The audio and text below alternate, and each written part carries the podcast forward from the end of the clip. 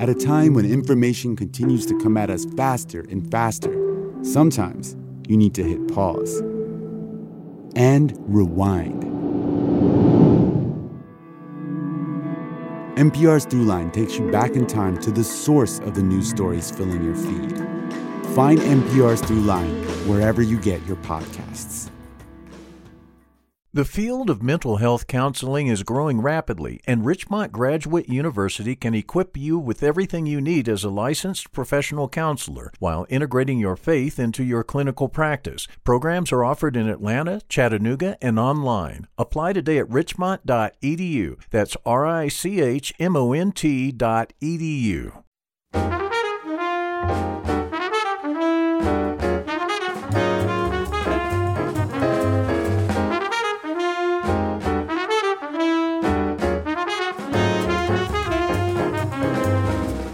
From WABE in Atlanta, this is City Lights. I'm Lois Reitzes. Thank you for listening. Today's show is about inclusivity in the arts. The late U.S. Representative from Texas and civil rights leader Barbara Jordan believed that the arts can transcend our deep differences and stubborn divisions.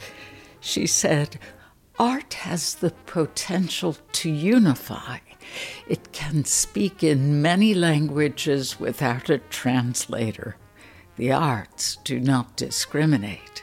The arts can lift us up. Later this hour, we'll hear about progress in art and inclusion at the High Museum. And we begin with greater accessibility to beauty outdoors. Gardening can provide tremendous satisfaction for those who are in good physical condition. For those with challenges, gardening has not always been accessible. Even visiting some gardens can be difficult. Now, there is a community resource in Atlanta to change that situation. Here to tell us about the Ability Garden are Brooke Adams, the co director of arts education and gallery director of Callanwolde Fine Arts Center, along with the founder of Trellis, Rachel Cochran. Welcome to City Lights. Thank you so much for having us. How did this partnership between your two organizations come about? I actually reached out to Trellis. Callanwolde completed the restoration of a greenhouse on our campus in 2017. And we also received a fund called the Frank Barham Fund that specifically is to make the arts accessible for those with mental and physical disabilities. And with those two things, we saw Trellis as an amazing organization to partner with and offer their horticultural therapy programming on our campus. Rachel, please tell us a bit about Trellis and how it got its start. Trellis is a 501c3 organization. It was founded at the end of 2017. So 2018 was really our first year of operation. So we're a fairly young nonprofit, but I feel like we're really breaking down barriers, so to speak, in the world of accessible gardening. Trellis has a co founder. Her name is Wendy Battaglia. And Wendy currently works on a part time basis at the Shepherd Center, working as a horticultural therapist with brain and spinal cord injury patients. So we are very, very well versed in disability. I am a trained horticultural therapist, but I also had an experience in my family. My daughter, when she was 12, was hit by a car and she was seriously injured and has a traumatic brain injury, which causes lifelong injuries and challenges, but she is mobile. But I think it really took having that up close and personal experience with disability to really help me to fully understand the isolation and the hardships that come for people with impaired physical mobility or cognitive disability that you know getting out and participating in recreational enjoyable activities and just being connected as a community is really a challenge. I've been a lifelong gardener and I've always been very observant and just really noticed that their gardens are not set up for people that can't walk. Community gardens, you know, the surface is not wheelchair friendly. I did my horticultural therapy internship at a wonderful organization called Skyland Trail. It's an inpatient mental health for youth and adults here in Atlanta. And we had a visitor come uh, who had a brain injury and was in a wheelchair. And we really had a hard time maneuvering that person through the garden because it just wasn't set up for wheelchairs. And so moving forward, trellis, you know, we use the power of plants and gardening to change people's lives by uh, creating activities with purpose and combating isolation and building community. Can you tell us about the therapeutic quality of gardening? You mentioned being outdoors, being engaged with others, seeing plants and beauty around you. What further therapy is involved for those living with physical or cognitive disabilities that gardening can provide? I can speak all day on that, but I'll try to keep it short and simple.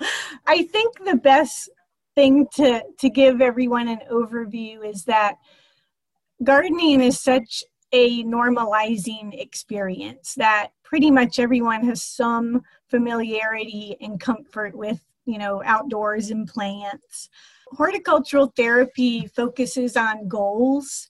So there are treatment goals and if you're in a clinical setting like shepherd center the goal can be to you know use my hands again and gardening has so much handwork where you're you know, holding a trowel or scooping soil or potting plants or holding a watering can. And also, if you are mobile but maybe are recovering from an injury, you can stand and walk and bend and stoop. So it's a wonderful, happy place to be if you're in a recovery scenario like a rehab hospital. But the other angle is there's a lot of emotional support that comes with gardening. And I would like to just touch a little bit on I work with a group of incarcerated women in DeKalb County, and we teach them organic farming skills and they donate the food to a local food pantry.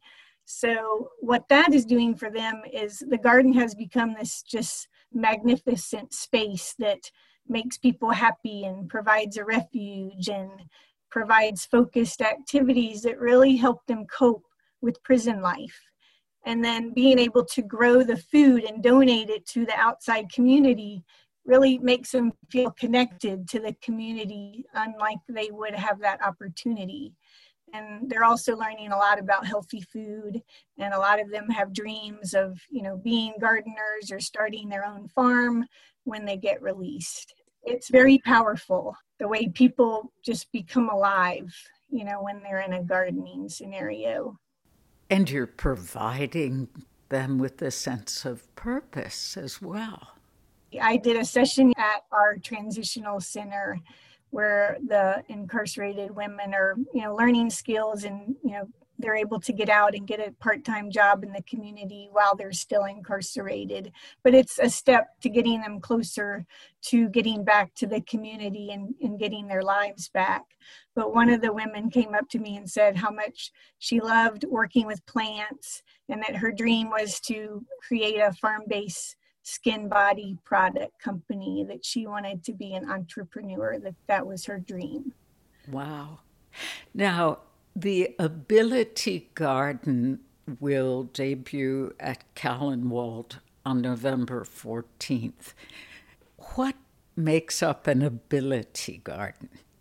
Well, Callanwolde itself is just an incredible space. I mean, you go down the driveway, you feel like you're in another land.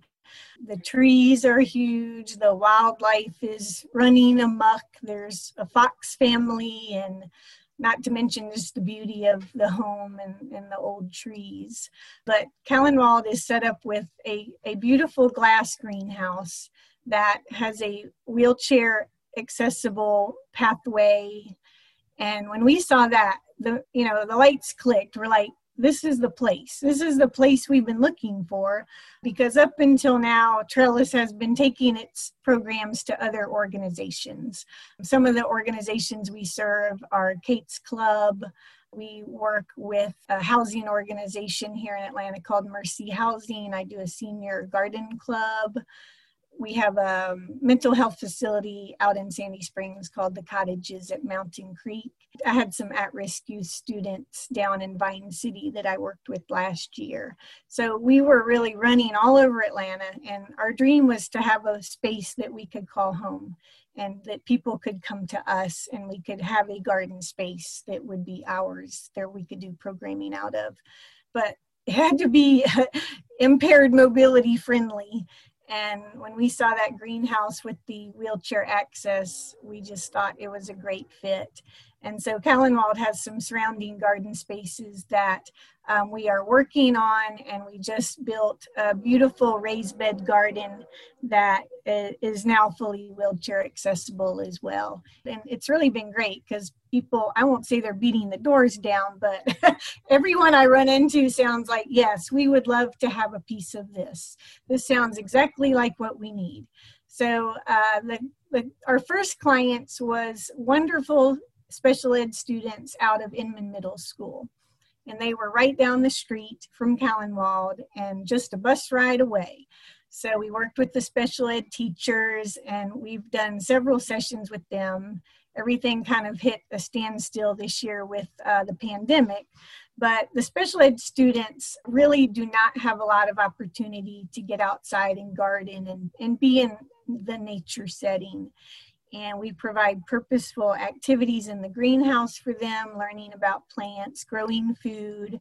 Uh, one of the sessions we did was making cookies for the birds. So we made bird seed cookies and uh, we got to hang them up all over Callanwolde. And, you know, it was a way to just connect the students to something fun and different and connect them to nature. And the teachers just think it's a wonderful thing. It teaches them about focusing and paying attention and following directions. And they love it. The thing is, it's so easy because they really enjoy it. They love the plants. They love the freedom to walk and walk on the trails and be outside. And then I work with the stroke survivors support group out of Emory Rehab Hospital and I have a new client, which is the Ruby A. Neeson Diabetes Foundation. It's an education and awareness support organization for people living with diabetes. And we're hoping to start a new monthly support group for them focused on healthy eating and growing food and just building community. I read that the entire Ability Garden at Callanwolde was built in one month. Is that correct? well, I'll say I have some wonderful volunteers. My husband's one of them. I happen to be surrounded by engineering type men. And so they got out there and helped design it. And the Atlanta Botanical Garden actually donated the lumber. So I wanted to give a big shout out to Mo Hemmings is the community outreach manager for the Atlanta Botanical Garden. And she helped us get the project off the ground with the lumber donation. Callanwolde has been supportive the whole step of the way. Brooke always says, just whatever you need, whatever you need. But the thing about Callanwolde and gardening is, you know, my my dream is it's going to be Atlanta Botanical Garden number two. So in order to make that happen, we want it to be a special place, a beautiful place, and Rome was not built in one day. So while the raised beds are there and functioning and the greenhouse is amazing, we envision, you know, working with our groups to, you know, create this space and we want our, our clients to do it and to be a part of it because I think buy-in is very important and we want them to have a part in building this garden that we hope will be a legacy for Callanwolde and Atlanta. I'd like to say also not only that, but Rachel was out there every single day. It wasn't just volunteers. It was definitely a labor of love, and that was evident seeing Rachel and Trellis out there every day building this garden. So, Rachel, it's not just everyone, you really drove this forward and it's so appreciated. Well, it is it is passion. We are very passionate. We believe in what we're doing and uh, some I was laughing. I said, you know, if I had a choice between going to Italy or starting a new garden, I think I'd pick start a new garden. it's just I love purpose and reward. What types of plants are you growing in the Ability Garden at Callanwolde? I'll say the ones I'm dreaming of growing. So, well, the funny thing about the Callanwolde greenhouse is it was put in a couple years ago, but no one was actually grooming the space. They have a beautiful community garden in the back, but the front of it's a little ho hum. So I said, you know, we got to make something happen out here. So I started in July building a, a, native plant garden. And I love education. I love teaching people about plants. So what's in the native plant garden is, uh, you know, simple things, you know, marigolds and zinnias. And I put in some purple okra plants because they're very magnificent looking when they start growing. We have some grasses and uh, some herbs you know, it's a work in progress, but I'm kind of a pseudo landscape designer. So I'm always looking at the period of Callanwolde and what plants will go there and trying to keep it historically accurate and and the raised beds of course we love to grow vegetables because my kids when you plant a sweet potato and they get to pull that thing up in you know four or five months when it's ready to be harvested it's like you know, digging for buried treasure.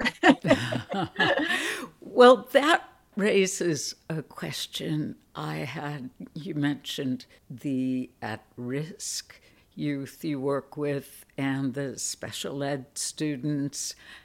Gardening requires patience. I wondered how you provide the encouragement and the reward that may need to come sooner with some of your volunteers? That's a very good question because I was looking at the raised beds yesterday and we we have we do have a wonderful partnership. One of my grant partners is the Paideia School and the Paideia School has their own growing operation. They have a tremendous urban agriculture program for their students, but part of it is a social justice initiative. And so Cal, uh, Paideia grows the plants for my trellis programs. And so I have Farmer Aaron at the Paideia School who always has something ready for me. So if I feel like we need something more immediate with our groups instead of starting something from seed then i have i have those plants available. And we did we just we planted greens and swiss chard and and romaine lettuce and you know there they all you stick them in and the kids are like wow this is great. Do, do they ever eat with you um, you know, they haven't yet because we just started the program with the students at the end of the year. Uh, but Brooke, you know, Brooke, we might want to touch on the the Callanwolde Gala because that was that was really something I've been very hesitant about doing um, virtual sessions with my clients because gardening is so hands on. And, you know, in my mind, I'm just like, you know, there's no way we can do virtual gardening sessions. But Callanwolde had a gala and Andrew Keenan, the executive director, thought it would be wonderful if the students could participate in some way.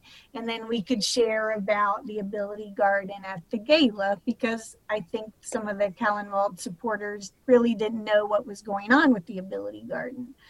So we worked with the florist, um, Faith Flowers, that Callanwolde uses for their events And we honestly did a video on how to do floral arrangements. These were the centerpieces for the gala.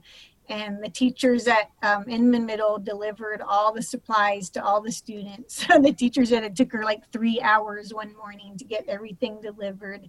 We did a Zoom session on floral arrangement that afternoon and picked them all up that day. And they honestly looked fantastic. I was thinking we're going to have to spend hours, you know, maybe making them look better for the event. But the students did a great job, and the parents were just, I think they were so excited because I think learning virtually for special ed students has has been a challenge and they love hands-on and they love purpose and they build it as a community helper day where you know i was a little concerned about having them make flower arrangements and then come pick them up and take them away. And i told the teachers i said well can we do another one with them so they can have one at home? And she says you know they're learning. They're learning about helping and that they're helping the community. They're helping Callanwolde raise money for these types of programs. And i thought that was a wonderful lesson and it was also a lesson for me. It, it is a great lesson Brooke, this is for you as well as Rachel. How do you hope to see the Ability Garden and other such programs related to it expand over the next few years? I think that this Ability Garden is sort of like a seed being planted at Callanwolde to really make all of our programs accessible. You know, we're in a historic campus, 100 years old, and the Frank Barham Fund and Trellis and this Ability Garden just sort of feel like the beginning of the next chapter for Callanwolde to be more accessible in our programming and to offer therapeutic services such as this horticultural therapy. So, the next chapter, I just see this flourishing. I see all of our grounds being more accessible.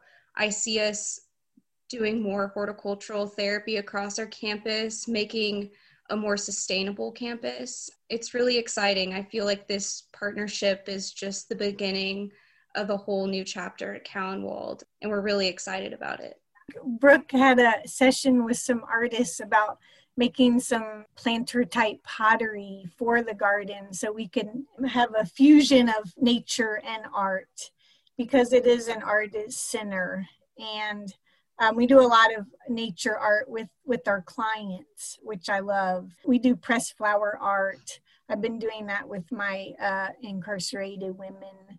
And we have big plans for some holiday activities. We're going to do a couple holiday wreath workshops at Callanwolde. One of my dreams is some of the middle school students at Inman Middle graduated and went on to high school.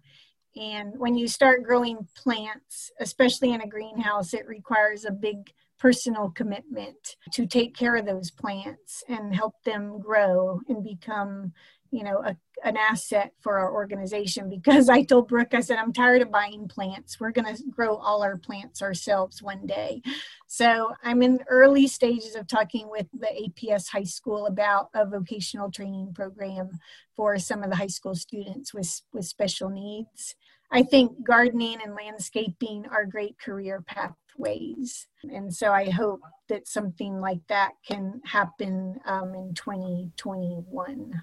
Well, congratulations on this wonderful endeavor and a fantastic addition to our community. Brooke Adams of Callanwolde, Rachel Cochran, the co founder of Trellis, Thank you very much. Thank you so much for having us in this opportunity.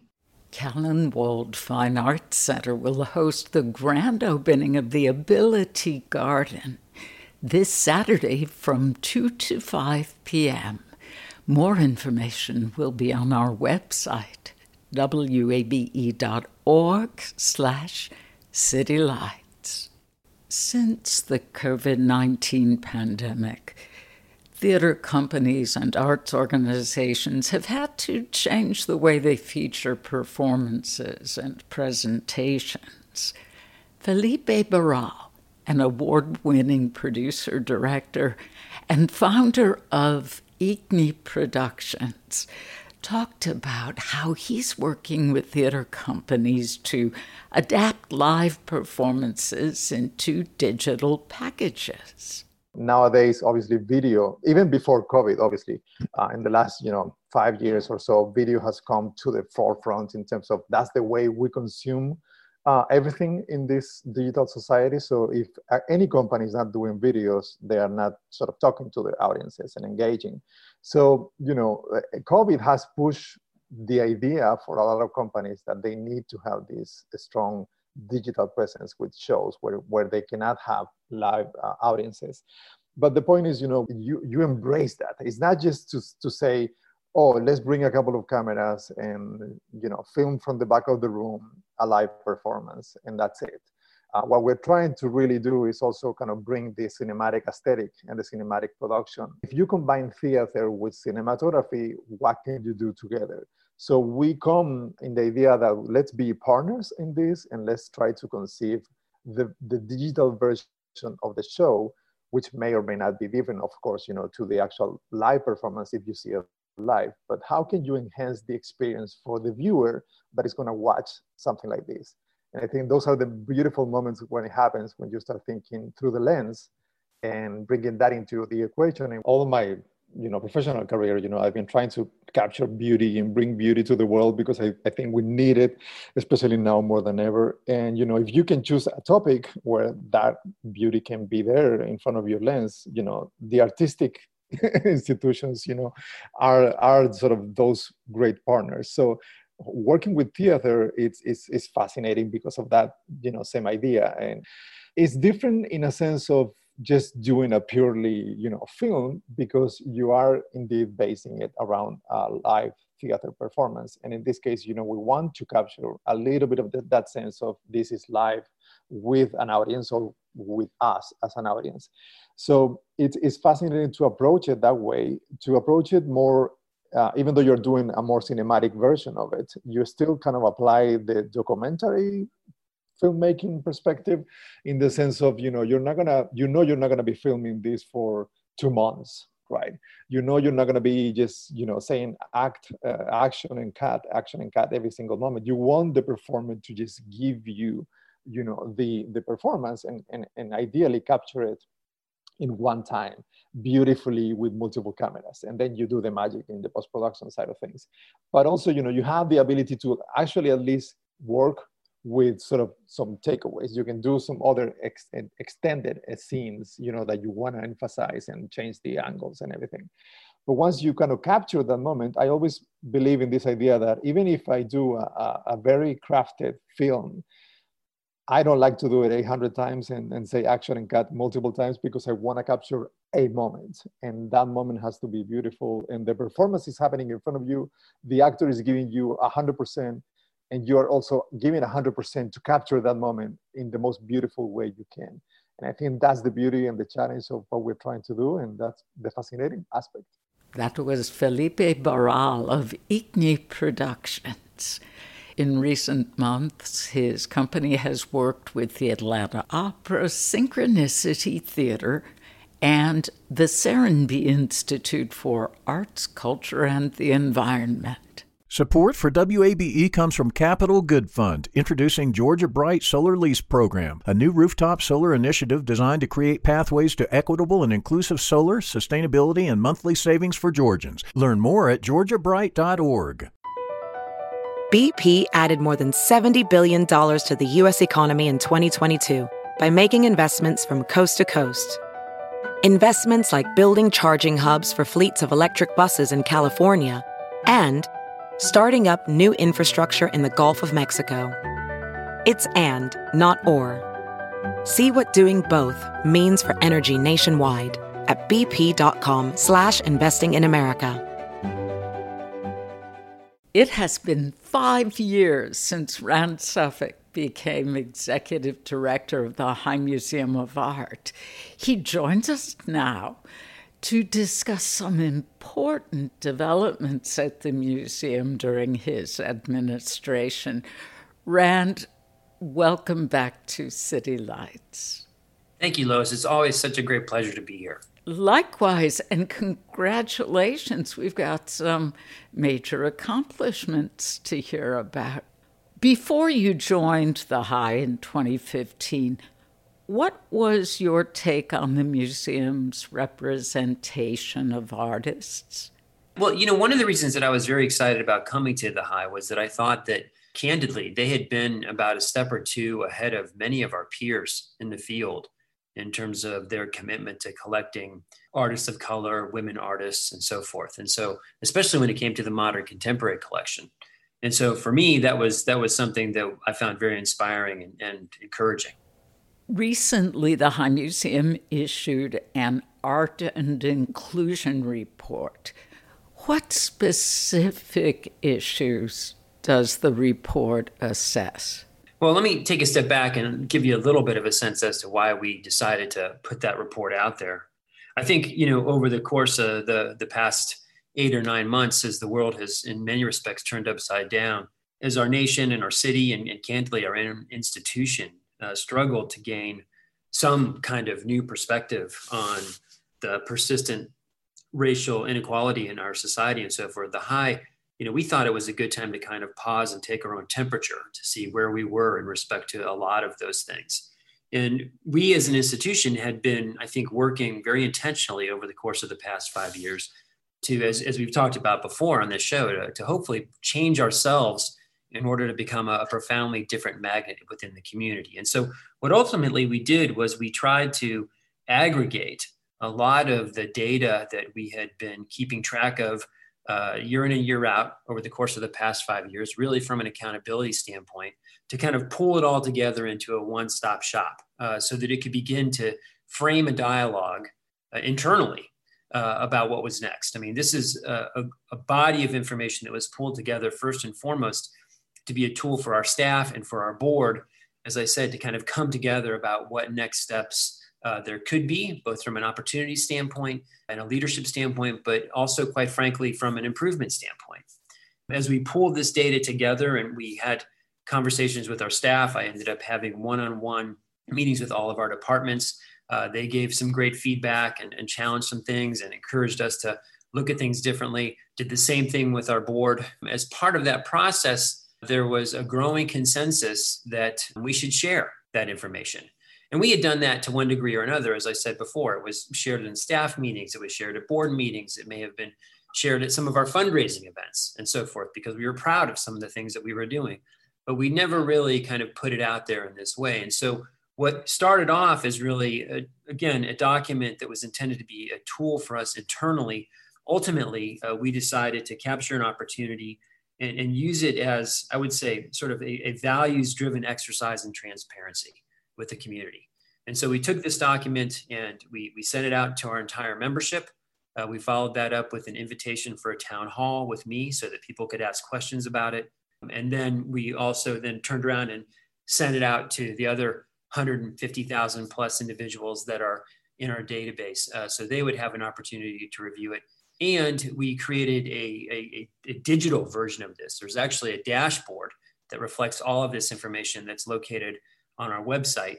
And that's something that over time we can we can use to update. But to most specifically answer your question, it really covers a range of topics. Everything from who's coming to the museum, some information about the kind of artists and the diversity of the artists that we're collecting.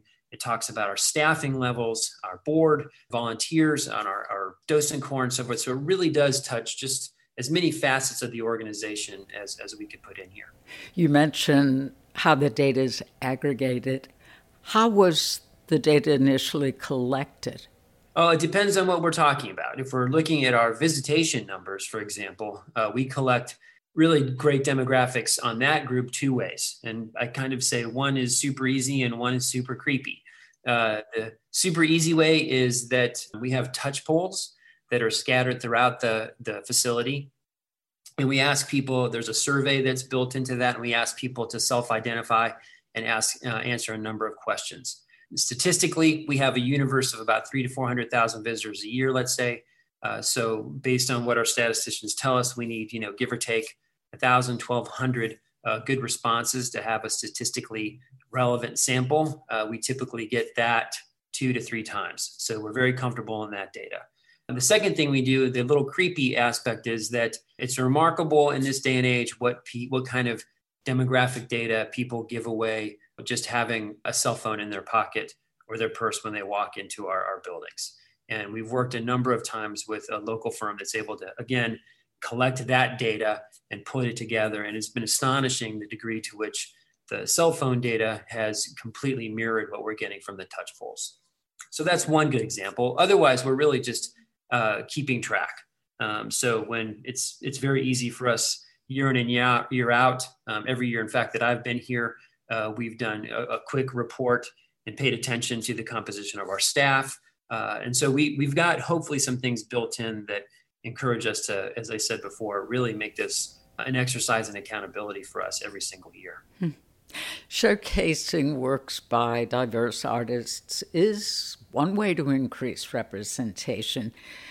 In your time at the High Rand, there has been a 94% increase in the diversity of voices and experiences. How did you achieve the increase?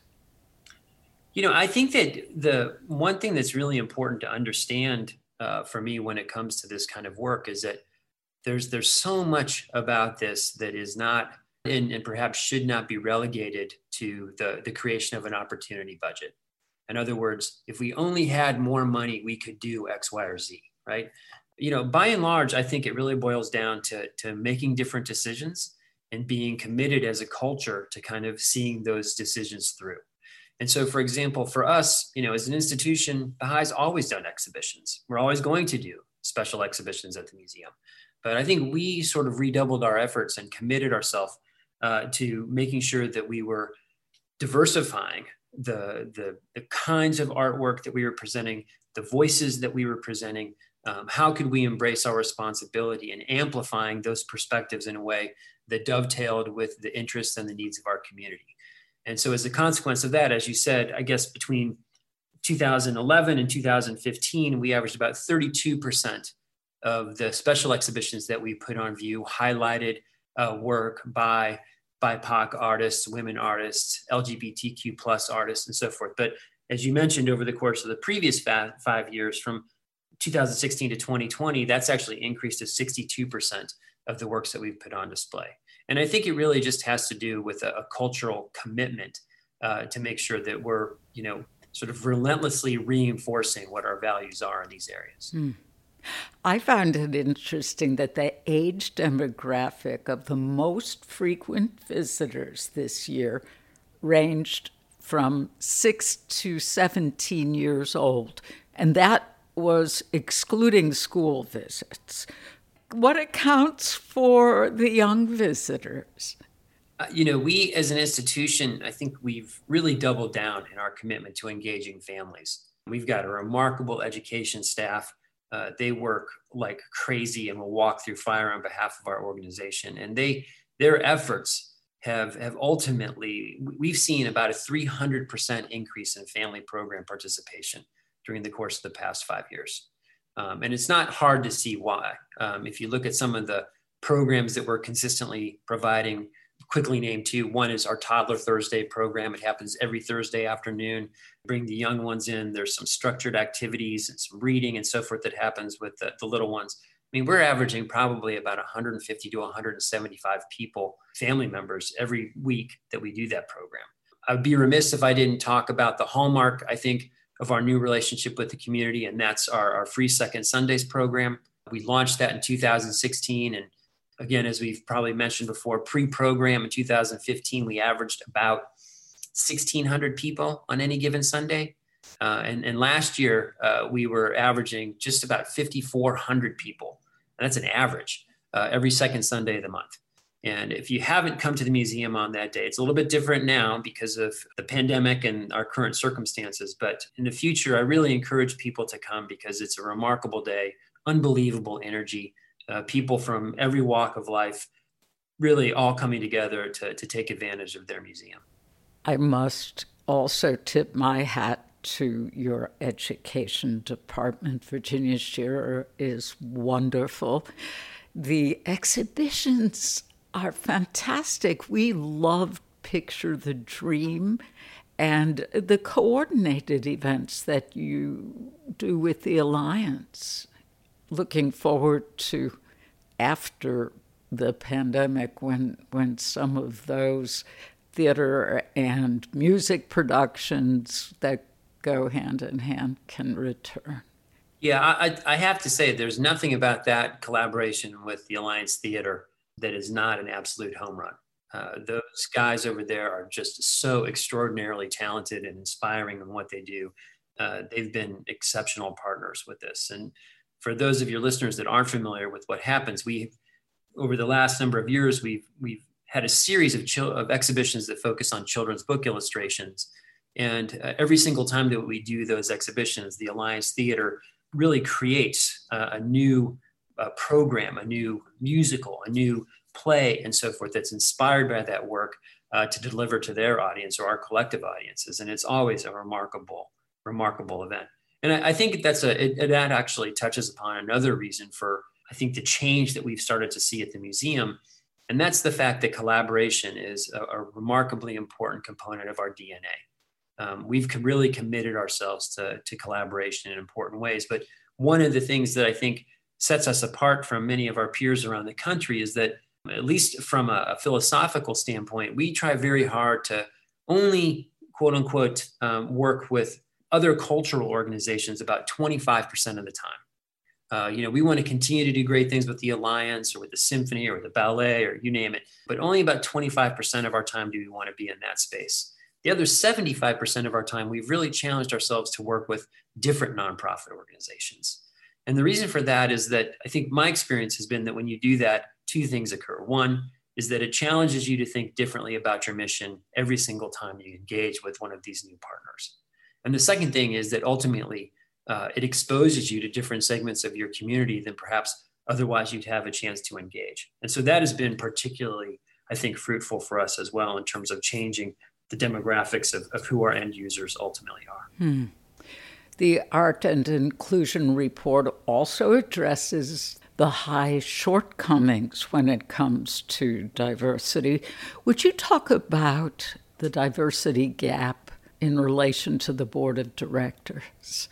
Sure. Right now, if you looked at our numbers, um, really over the course of the past few years, we've probably only been about 15 to 20% BIPOC uh, participation on that.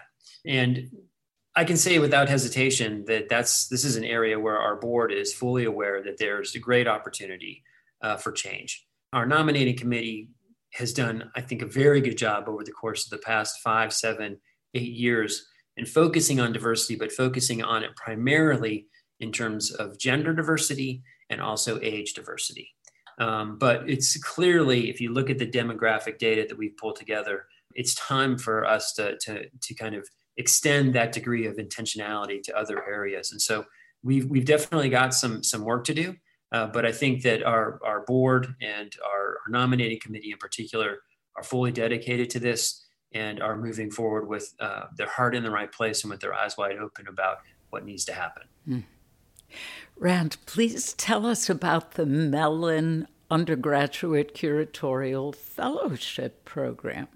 Oh, I would be delighted to talk about that. And also, I'll give another plug for another program that's very similar to it. You know, one of the things that we struggle with as in as a field, really, is that there is an unfortunate lack of curators of color in the field, and we readily acknowledge that. Um, and so, even if you look at our own staff, uh, we're not particularly diverse in that area, quite candidly. Um, but it's not for a lack of trying um, there really is a challenge nationally when it comes to this. And so the high, I think, has very, very intentionally tried to, to figure out how can we control what we can control. And so back in 2012, we were one of uh, really only six institutions in the country that began to receive funding from the, the Mellon Foundation.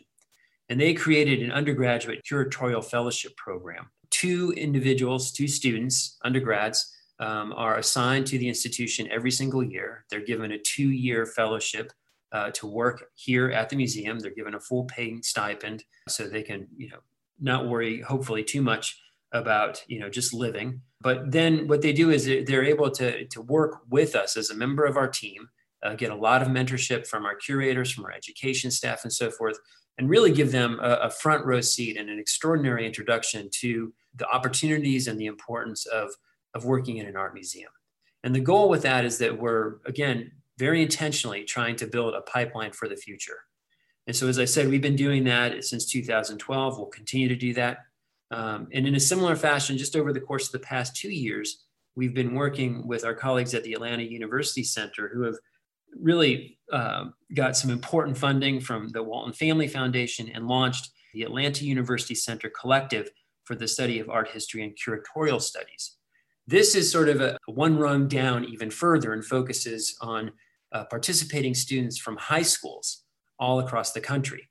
And so about 12, uh, the first year, last year, 20 students actually participated in this program. And we're, we're really fortunate to be a partner with them and give them, it's not, it doesn't focus exclusively on the museum, but there's a certain component of that throughout uh, where we're able to kind of dovetail our resources uh, with, with some of the programmatic objectives of that program. And that's been particularly fruitful for us as well. And so there's at the end of the day, there's unfortunately there's there is a reason why you have the Mellon Foundation or the Walton Family Foundation making what are ultimately seven-figure you know investments in the future of the field, and we feel very blessed that we're able to play a role in helping to develop that moving forward. Oh yeah, how has the pandemic impeded or affected plans to continue diversity and inclusion at the high? You know, I think that's a that's a super good question. I'm not sure that we focus so much on the impeding part as trying to adapt and figure out what can we continue to do from an accessibility standpoint to make sure that we're still cultivating a soft spot in the hearts of the, the, the people of Atlanta, that we're still top of mind, that people are still turning to us for some focused or structured distraction, you know, some an opportunity for for just to fall in love with some true beauty and so forth. How do we move what we do within the institution uh, and put it out there sort of digitally and virtually? And are we able to, to use those programs as, as sort of a threshold opportunity uh, to encourage people once they get comfortable with engaging with us that way, will they now start to come back to the museum? So, I mean, clearly for us, there's the, the challenge of just the fact that we want I think, from a missionary standpoint, for as many people as possible to come and visit the institution. But in the absence of us having been able to do that until very recently, I think we really tried to shift our focus to, to being as virtual as possible uh, to see what, what opportunities might actually exist in that realm. Um, we certainly don't have all the answers, but it, that has been a pretty exciting and interesting laboratory for us.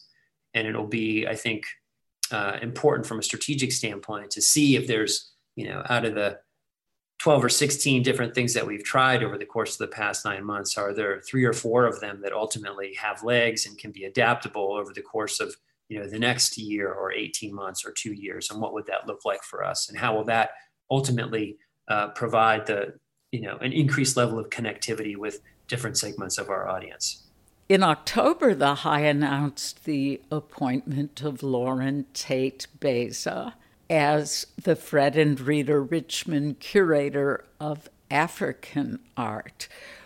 What experience does Lauren bring to the museum that will help guide the future of the African Art Department? Well, you know, when we hire a curator, as part of what we're attempting to do is, you know, put in place a resident expert on that uh, specific collecting area. And so Lauren comes to us. She's got uh, both an undergraduate and graduate degrees uh, in African studies. Uh, so she knows her stuff. Uh, she's got great perspective, I think, on our collection and the opportunities that it provides in the future. So we were really kind of wowed with her level of commitment to that material, her thinking around it. Um, in addition to that, she's just someone that um, is, I think, for many of your listeners, may be a known quantity in, in the community. She's done fantastic work at the Center for Civil and Human Rights here in Atlanta. And so she, this is home for her already. Uh, she understands our community and as an institution that tries very hard to be externally focused. I think that she's someone that will come and, and very quickly begin to strive to identify bridges uh, that can be built between our collection and our audience, between our collection and the other collecting areas, uh, within the institution. And from that standpoint, I think that her her addition to our staff is going to be incredibly generative. From a chemistry standpoint, I think she's going to be great with the other members, extraordinary members of our team. Uh, and I really look forward to seeing what she's going to bring to the table. Yeah, I look forward to talking with her. Rand, finally, I guess this would be if you had to issue a plea or a statement to other museums, why must inclusivity be an essential factor for museums in decision making? What I would say is that art museums, our mission is to encourage the broadest possible public engagement. Full stop. That's our mission. And if we're not focusing on that part of it, if we're only focusing on one specific segment or a couple specific segments of what we perceive to be our audience, then I think we're really missing the boat in terms of why we exist and the work we're supposed to be doing. That's the missionary side of it. The mercenary side of it, I think, is that it's foolish. I mean, we're, we're a nonprofit organization, but at the end of the day, we cannot take our eyes off sustainability. And I think it just doesn't make very good business sense that you would ignore, you know, 50, 70% of your audience when there's great opportunity there. So the missionary part is clearly first and foremost, but there is a sustainability part of it that I think you'd be naive or disingenuous not to acknowledge. Um, and at the end of the day, candidly, it just will make you way more interesting, fun than you would be otherwise. Absolutely. Rand Suffolk, congratulations on five years of accomplishments at the high. Here's to the next five. Well, thank you so much. And I, you know, you're very kind to say my accomplishments, but the truth of the matter is, this is, a, as I said before, we're an extraordinary team here. We have remarkable leadership on our board that has been nothing but supportive uh, and, and really focused on trying to determine what's next for us. And so I really could not be more grateful for the opportunity that uh, I have to work with all of those individuals. So thank you for that. Rand Suffolk is the executive director of the High Museum. There will be more information about the Art and Inclusion Report on our website, wabe.org slash citylights. You've been listening to City Lights, our daily celebration of Atlanta arts and culture. Tomorrow morning at 11, our guest will be the award winning food writer Harold McGee. His new book is Nosedive A Field Guide to the World's Smells. Our producers are Summer Evans and Ryan McFadden. Kevin Rinker is our engineer, and I'm Lois Reitzes. I would love it if you'd follow me on Twitter at L O I S R E I T Z E S. You can also follow us on Facebook at WABE City Lights. Thanks for listening to member supported 90.1 WABE, Atlanta's Choice for NPR.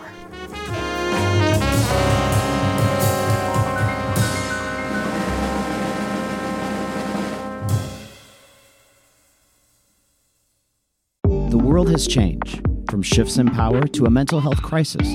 So, with all this social change, how do we balance the human desire for empathy, the business need for productivity, and the hope to make an impact in our community? This is a new podcast, The Social Impact Leader. I'm Jeff Shinabarger. Join me as we explore people doing work a little different. Available every Wednesday at wabe.org forward slash podcast or wherever you get your podcasts. WABE. Hey, y'all, I'm Mark Kendall. And I'm David Perdue. And we're the hosts of What's Good Atlanta, the new weekly comedy podcast from WABE. On What's Good Atlanta, we run down uplifting and unusual headlines from the universe known as Atlanta. And while we may not be journalists, we are comedians, and we'll be breaking down news and breaking down the stories that make you smile. We're just trying to see what's good, Atlanta. Episodes drop Fridays at WABE.org or wherever you get your podcasts. I get mine from a guy named Craig. Shout out to Craig. Mm-hmm.